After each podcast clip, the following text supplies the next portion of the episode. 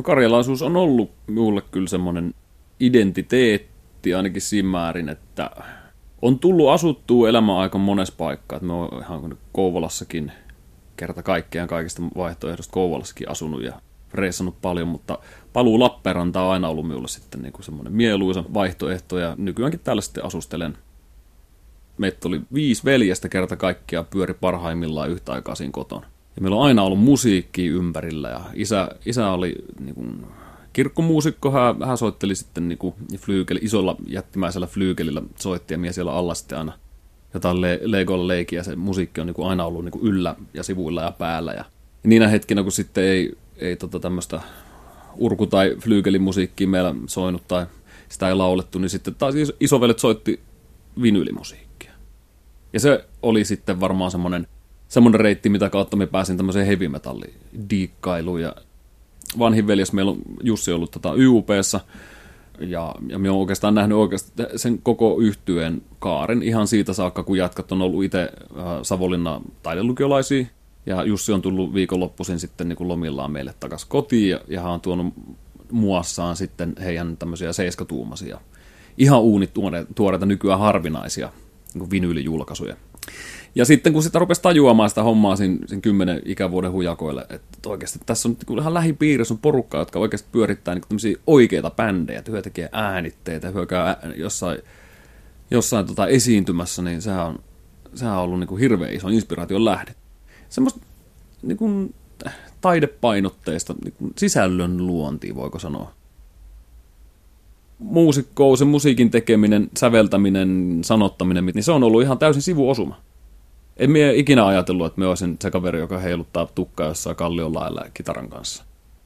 Niin se on ollut varmaan, varmaan taas sit peruu siitä, että, että me on Jussi Hyyrysen toimintaa seurannut läheltä ja nä, ehkä saanut häneltä sitten niinku helpon lähdön siihen lainaamalla soitin tarvikkeita, eli, eli jonkun vahvistimen ja kitaran lainasin treenikämpällä ja sitten lähdettiin vaan testaamaan ja aina kun on, on kuitenkin ajatus ollut siinä, että tehdään haasteellisesti, niin me ollaan otettu esikuviksi silloin jo sitten niin yhtyä ja kavereiden kanssa haastemuus. Ei, ei mitään punkkia, vaan että soitettaisiin jotain teknisesti, teknisesti vähän haastavampaa ja vaikeaa niin, että siinä olisi kehittymisen mahdollisuus, koska silloin tietenkin 15-16-vuotiaana käytiin joka päivä soittamassa. Ja, ja se rytmitti aika paljon meidän niin kuin ihan viikkoelämää. Niin kehittymistä tapahtui nopeasti ja, ja moni asia yhdistyi siinä hyvin. Ja sitten vaan kun Staminassa aukeni paikka, että me tarvittaisiin toinen komppikitaristi. No okei, okay, me voin soittaa kitaraa. Ja tavallaan me on siinä samassa fiiliksessä edelleenkin, että tavallaan vahingossa siihen päädyin, kun kitarat ruvennut kiinnostaa enemmän kuin tytöt. Maybe.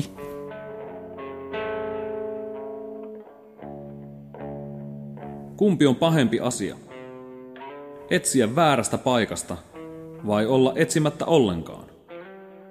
Vääristynyt kuva on enemmän kuin tuhat sanaa. Edessäni tulevaisuus tyhjää täynnä. En tiedä, mitä etsin. Minne hävisi kartta? Kenen kartta tämä on? Kirjoittajana me en, en haluaisi ajatella niin, että olisin millään tavalla kehumisen arvoinen niin laululyriikan tekijä.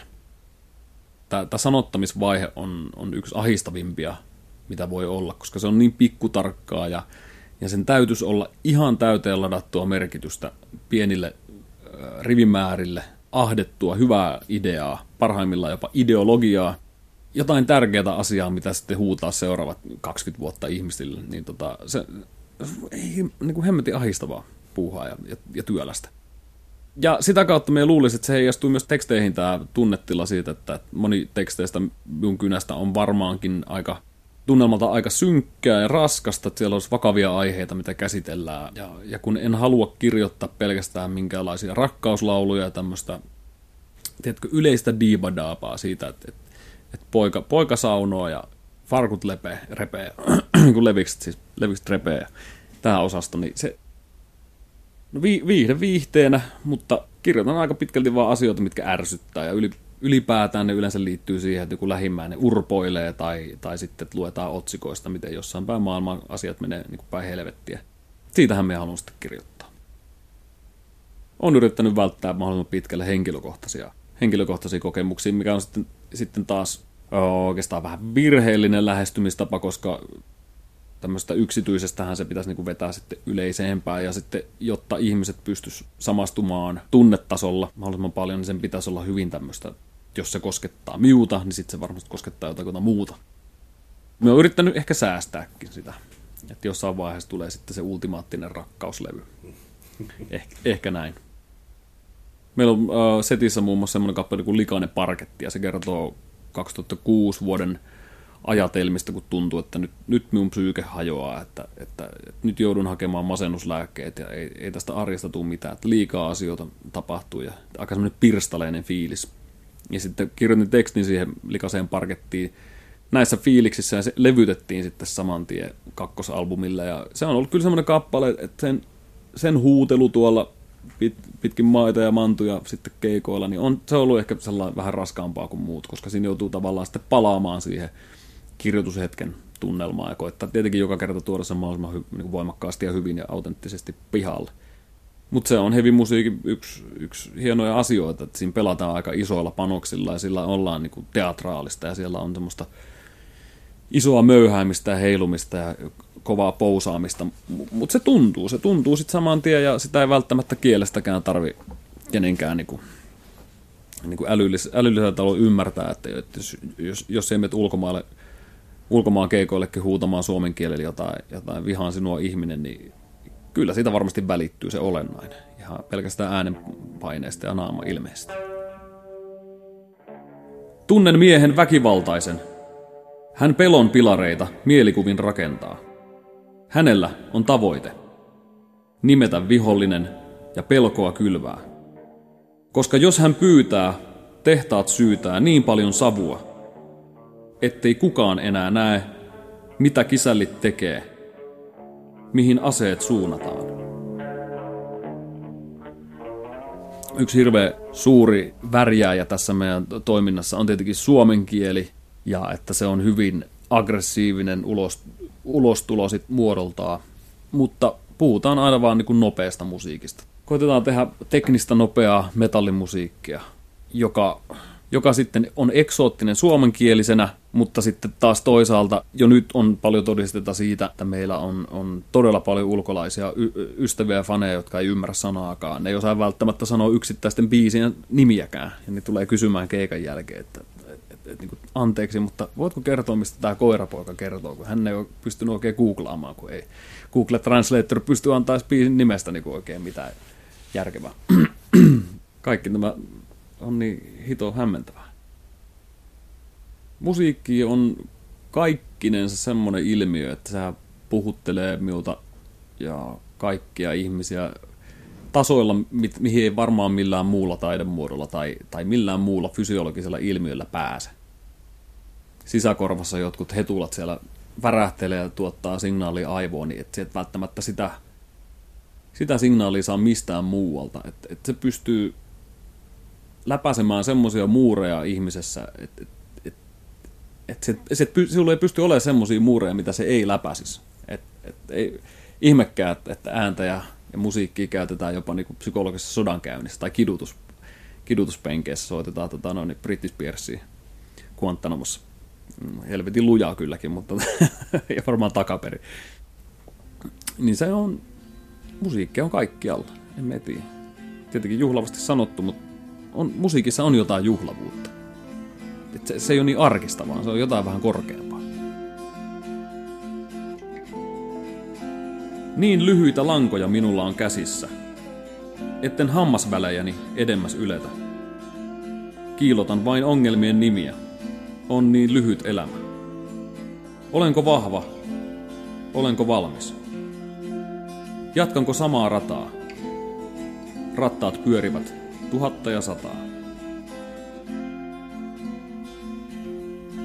Hienoimpia, hienoimpia hetkiä nyt on ollut uralla ihan väistämättä ne kerrat, kun me ollaan oltu vaikka Madridissa tai, tai Barcelonassa nyt ollut, ollut, ollut rundia ja me ollaan käyty soittaa keikkoja saleissa, mikä on ollut ihan täynnä porukkaa, täynnä tunnelmaa. Me ollaan saatu soittaa 30 minuuttia, mutta se on ollut ihan täyttä hien heittoa ja pelkästään siitä keikan heittämisestä Suomessakin sillä tulee hirveät niin kuin endorfiinit kroppaan, mutta sen jälkeen kun se meet siitä vielä niin kuin yleisön puolelle ja tota, me tapaa sitä porukkaa. Ja siellä on oikeasti staminapaitaisia tyyppejä, jotka on paikallisia. Ne on oottanut, ne tulee sanoa, että ne on oottanut vuosikausia, että tuutte käymään tänne. Että kiitos, kiitos, kiitos, kiitos. Niin kyllähän se vetää hiljaiseksi. Että onhan se nyt ihmeellinen, ihmeellinen yhtälö. Että ei, ei ole kukaan Jyväskyläläinen lutakkotyyppi, joka on tiennyt bändi kymmenen vuotta. Ja, tai joku, joka on löytänyt pari vuotta sitten niin kuin Vantaalta Alelaarista meidän levy, vaan jotkut tyypit, jotka on jossain, jossain vaikka Tokiossa niin kuin on käynyt, ne on opetellut meidän sanoja, ne on löytänyt meidän levy jostain, jostain päin nettiä, ne on opetellut foneettisesti, miten lauletaan vaikka viisi laukausta päähän. Ja sitten ne on siinä keikalla eturivissä, heiluttaa tukkaa ja laulaa niin kuin parhaansa mukaan viisi laukausta päähän ja sen jälkeen tulee kumartamaan ja kiittämään. Niin se on erittäin hämmentävää. Kannoin kruunua kuluttaja kuninkaan. Ihmisen voimin toin kontrollia kaaukseen. Kun soihtumme sulattivat ruhomme sohviimme, totesin.